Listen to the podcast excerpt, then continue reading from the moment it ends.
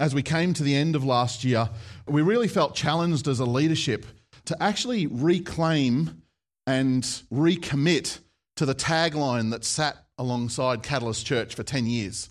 There's sometimes things can just become so familiar that they actually lose their energy and their power and their passion. And so the idea of being a revolution of love is actually quite confronting. It's quite dramatic, it's quite challenging. A revolution is actually turning things upside down. And yet sometimes you can, you can get in the motions of things and forget the reason you actually gather. And so, uh, so we've actually been preparing. And I was away for a couple of weeks in December. But Nath preached up a storm. There were a couple of fantastic messages on conviction, on walking with the Spirit that you can jump online. I listened to them this week. They were, they were brilliant and really, really good preparation for what it means to be a revolution of love. And, and we recognize that being a revolution of love in our own strength and our own way is a waste of time. We actually want to be practicing the ways of Jesus. If we want to be an effective revolution of love, there's no other way to do it than practicing the ways of Jesus. And that's something we're focusing on as a church this year. And this morning, I want to do a little bit of preparation as well. And so I just want to just want to prepare for what God has for us in store this year. And I believe that's also the case for those going to Southern Cross Kids Camp. I believe God wants us to prepare for what He has in store for us this coming week. He has great intentions. His desire has always to be to restore that which is broken, to reunite those with the original plan and design that he had, to share his love with people. And I believe at the camp and in our lives this year, that is what God wants to do. And so we're really, really keen to do that and do that well. So we're going to just do a little bit of preparation this morning. Now, I'm terrible at memorizing Bible verses. It takes me two or three years for a Bible verse actually to sink in. And even after that time, I can never remember the numbers and the, and the verse. But some people are amazing at it. Great respect for people who can memorize Bible verses. I'm going to throw a couple of names at you, verses and numbers, and see if anyone can know what they are. They're common ones that people often do memorize. So the first one is Jeremiah 29 11. Does anyone, yeah? What does Jeremiah 29 11 say? Absolutely, for I know the plans I have for you, says the Lord. Plans to bless you and give you a future, to prosper you. Absolutely. Fantastic. Thank you. That's brilliant. Philippians 4:13. For I can do all things through Christ who strengthens me. I even had to look at my notes to remember that one. Terrible, isn't it? It's there somewhere. Third one, third and last one, Matthew 6:33. Seek first the kingdom of God and his righteousness, and all these things will be added unto. Fantastic verses, great truth in these verses, and great things to remember. Fantastic. But I now want to switch gears for those that are good at remembering Bible verses to those that are good at baking. Anyone good at baking? Also good at baking and Bible verses. You, are you married? You've got the jackpot, mate. Baking and Bible verses. That's phenomenal. I love it. Wow. Praise God. 2021, it's a year. Fantastic. So, baking. Could, uh, someone who's good at baking, Sue, you're, you're good at baking. Melting chocolate. What's your melting chocolate technique for baking? Quick, easy way, microwave yep. very slowly. Otherwise, you put it over a double saucepan on the stove. Okay, microwave or double saucepan. Fantastic. Very good. Excellent. What about egg whites to whip to a firm peak? Pinch of salt. Pinch of salt? Yeah. Room temperature, not room temperature? Room temperature, definitely. Okay. Leave the eggs out on the bench for two hours. Fantastic. Wow. Have you got all that? Everyone remembering this? That's the end of the message, by the way. You just got a baking. No, that's not true. The thing is, there's, there's something in both of those cases that Sue didn't mention. And it could cause a lot of problem with either of those two activities. Does anyone want to guess what it is? They often say it in recipes when you read the recipes what to do. Does anyone want to guess? Time? That wasn't what I was thinking of. Ingredients, heat. Weight? No. Water. What happens if your bowl is wet? It doesn't work. So these instructions are fantastic, but they're useless if you forget to tell the person to use a dry bowl. All of a sudden, has anyone tried to melt chocolate with a wet bowl? It's terrible. It all goes clunky and oh, I don't know what you call it. There's a technical word for it. Clunky. Clunky's good. And if you tried to beat those eggs and beat those eggs and beat those eggs and they just don't go firm because you used a wet bowl. The instructions were great, but there's actually a problem unless you have all the information. The, the same applies to these three verses. They're fantastic instructions, they're fantastic um, uh, advice, they're, they're God's truth for us. But we actually miss out on it if we don't, we're being cruel if we don't actually look at what the authors wrote when they wrote those things that go with them. Jeremiah 29:10. Wonder what that says. Does anyone memorize Jeremiah 29:10? Me either. Jeremiah 29:10 says, "For thus says the Lord, when 70 years are completed for Babylon, I will visit you, and I will fulfill to you my promise and bring you back to this place, being the chosen land, the, the promised land. For I know the plans I have for you, declares the Lord plans for welfare and not for evil, to give you a future and a hope. So before he said, I know the plans I have for you, he said, You've got to wait 70 years. Oh, hang on a minute. We've got to wait 70 years. It's like the dry bowl. God's saying, You've got to be patient. He's also talking to Babylonians, by the way, so I want to be a bit careful that we don't claim this verse for ourselves. He's actually talking to specific people here, but there's a truth in there anyway that God does have plans and purposes for us. But he said, Wait 70 years, and I'll visit you after 70 years, and then you will know the plans and purposes I have for you. Wow, hang on a minute. There's something in this context that we have to understand. Maybe we have to wait before we know the plans and purposes God has for us. Whew. The sentence before Philippians 4:13. Now some of you may actually know that. Paul says, "In any and every circumstance, I have learned the secret of facing plenty and hunger, abundance and need. I can do all things through him who strengthens me." Again, there's context to the idea of us being able to do all things through Christ who strengthens me. It's knowing the secret of the highs and the lows, being able to actually sustain the ups and the downs, not getting too impatient, not getting too frustrated with when we've got plenty or have little. And in that circumstance, in that in the knowing of that secret of how to sustain that, God's strength will sustain us through that. We can do everything that He's called us to. The last one, Matthew 6:33. Let's jump back to Matthew 6:31. It says, so we're, we're, we're talking about seeking first God's kingdom and His righteousness. Matthew 6:31 says, "Therefore, do not be anxious, saying, What shall we eat? Or what shall we drink? Or what shall we wear? For the Gentiles seek after all these things, and your heavenly Father knows that you need them all. But seek first the kingdom of God and his righteousness, and all these things shall be added to you. And it goes on to say, in case you didn't get the verse before Matthew 6:33, Matthew 6:34 says, "Therefore do not be anxious about tomorrow, for tomorrow will be anxious for itself. Sufficient for the day is its own trouble."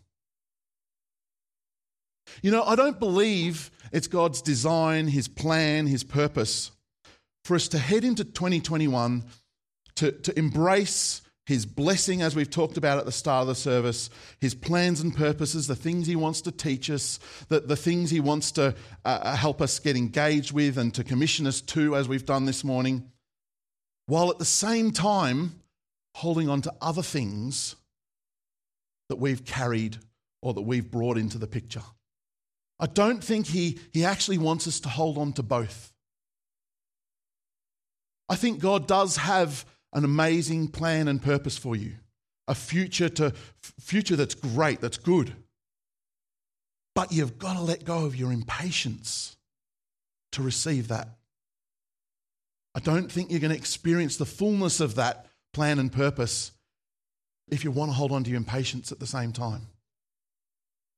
I really think God will strengthen you to be able to do everything that He's called you to this year. But you've actually got to let go of your grumbling and discontent. You're not going to be able to embrace everything that is calling you to and, and, and receive the, the strengthening in that if you want to hold on to that, that grumbling and discontent. You can't hold on to them both. You can try, but it's not his plan, it's not his design to hold on to them both. I also think it's awesome if we want to seek first God's kingdom and righteousness, but you will struggle if you want to hold on to worry being anxious about the future and not trusting God with it and letting go of that worry and anxiety.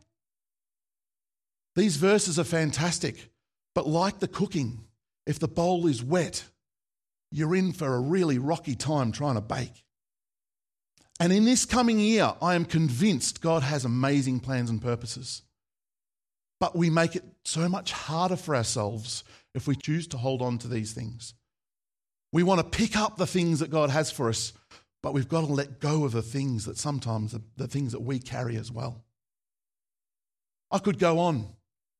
We could be holding on to bitterness, unforgiveness, offense, or resentment, holding on to pride or jealousy or vanity or fear. There's a bunch of things that we bring and sometimes, like I talked at the start about a tagline on a church logo, these things can also become too comfortable and feel like they belong to us. They don't. They're not ours. They're not for us to carry. There's an opportunity as we, as we embrace this year, as we move into this year, to say, I actually want to let go of those things. They don't belong to me. I want to embrace what God has for me, but to do that, I want to do that with both hands and to let go of the things that don't belong to me, that aren't part of God's design or purpose for me. You may have ideas about what 2021 looks like. You may have no idea about what it's going to look like. It doesn't matter. It doesn't matter. Matthew 6 31 says, Do not be anxious, do not worry. It's okay.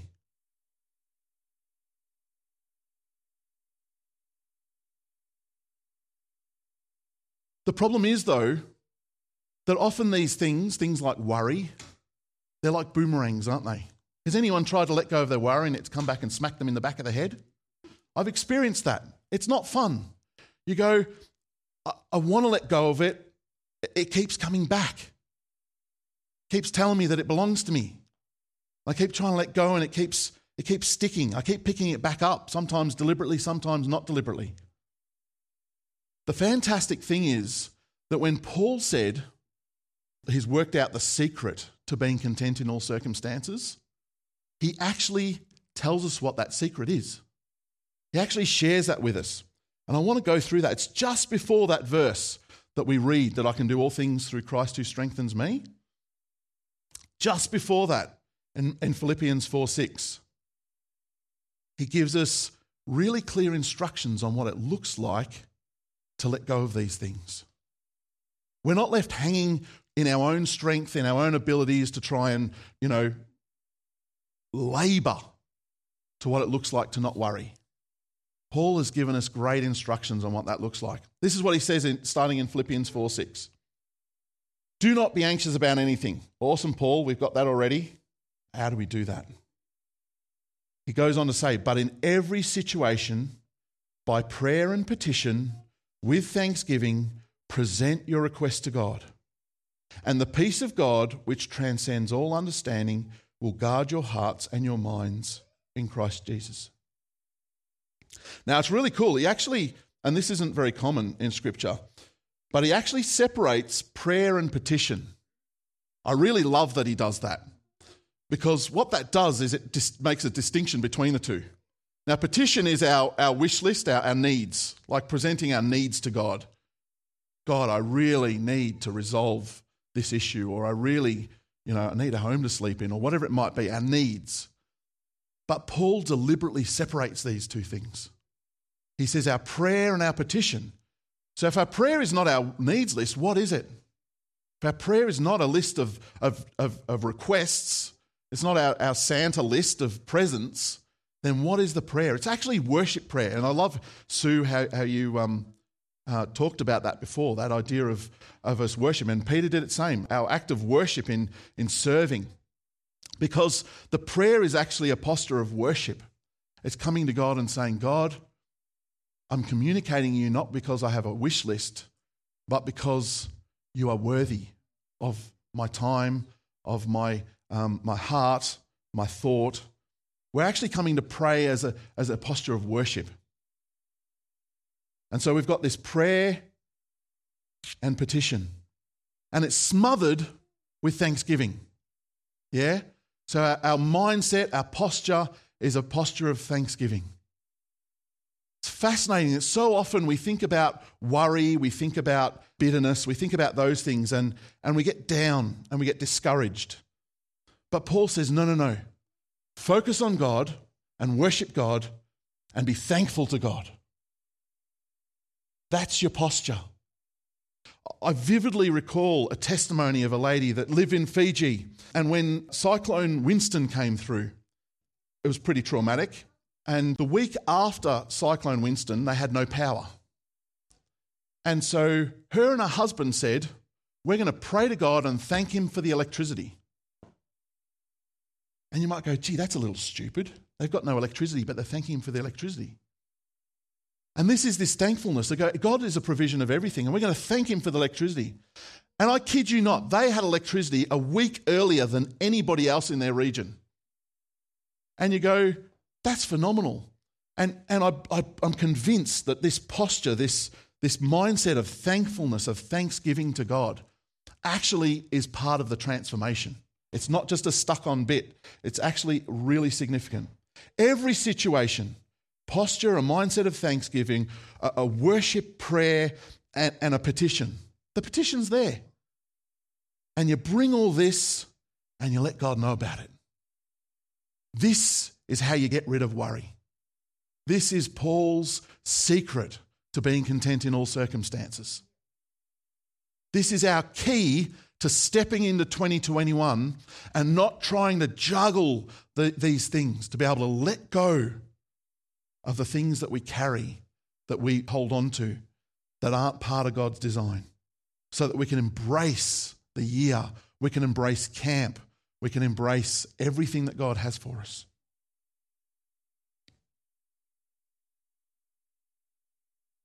So, what I want to do is, I want to do this now.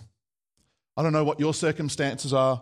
I don't know where you're at. I don't know whether you're worried. I don't know whether there is maybe some offense you're carrying.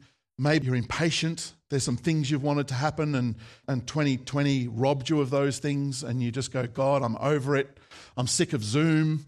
I don't know what your circumstances are, but I am convinced that God is a God that has amazing plans and purposes for us, and He wants us to embrace them with both hands. So let's do that. Every situation, including Sunday morning church services, that's part of every situation. With a posture, mindset of thanksgiving. So, what is it that you want to be thankful for? Thankful for things that you've already got, or thankful for things that are coming? That's, that's pretty cool. If you can stretch your mind to go, like friends in Fiji, stretch your mind to go, I want to be thankful for something that I don't actually have yet. So just pause for a second and think about what are you thankful for? God, I thank you for my camper. I thank you for the sleep I'm going to have next week. Every minute of it. I thank you, Lord. Lord, I thank you for the house that's going to be quiet because the family member's out on camp next week. Look, Lord, I thank you in advance for that job that I don't have yet.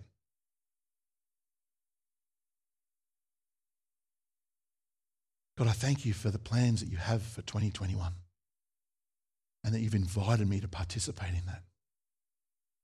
What are you thankful for? Just let God know. Just silently, just let God know. What are you thankful for?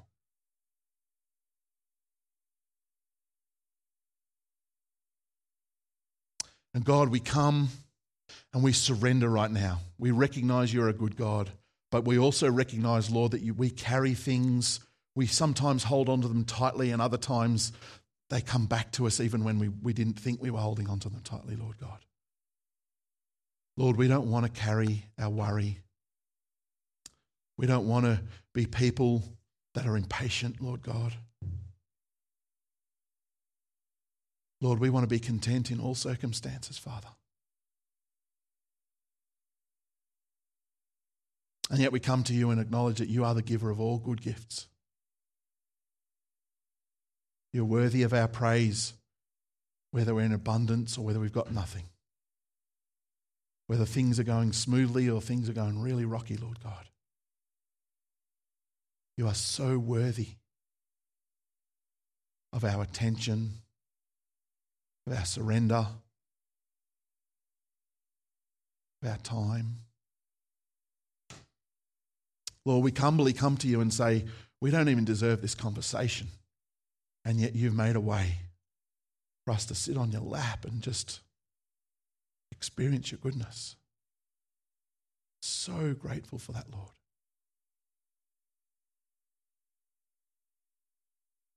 And Lord, we want to let go of some things that we found it hard to do on our own. So we come to you, Lord God. Our list today, Lord, is not a list of wants to make life easier or better, Lord God. It's a list of things that we actually want to let go of. We want to replace these things with a peace that you give that goes beyond understanding. We trust you for that part, Lord God. We just pray that you'll help us let go of the things that get in the way.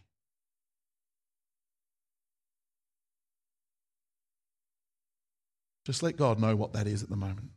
There's something that's come to mind. You don't have to hunt for it. If you're prompted with, with worry, if you're prompted with impatience, if you're prompted with bitterness, whatever it might be, there's something that you're prompted with, just, just surrender that to God.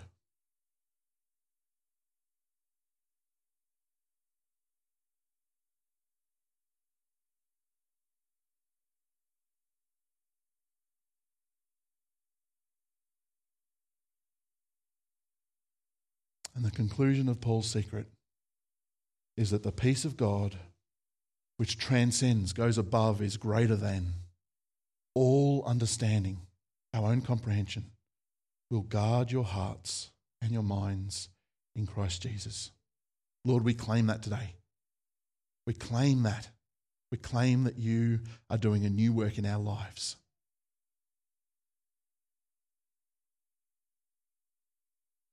We claim that you are doing what you always set out to be, set out to do, to restore that which is broken. We thank you for that. We embrace it. We rejoice in that. And we trust you in that, Lord God. In Jesus' name, amen. Amen.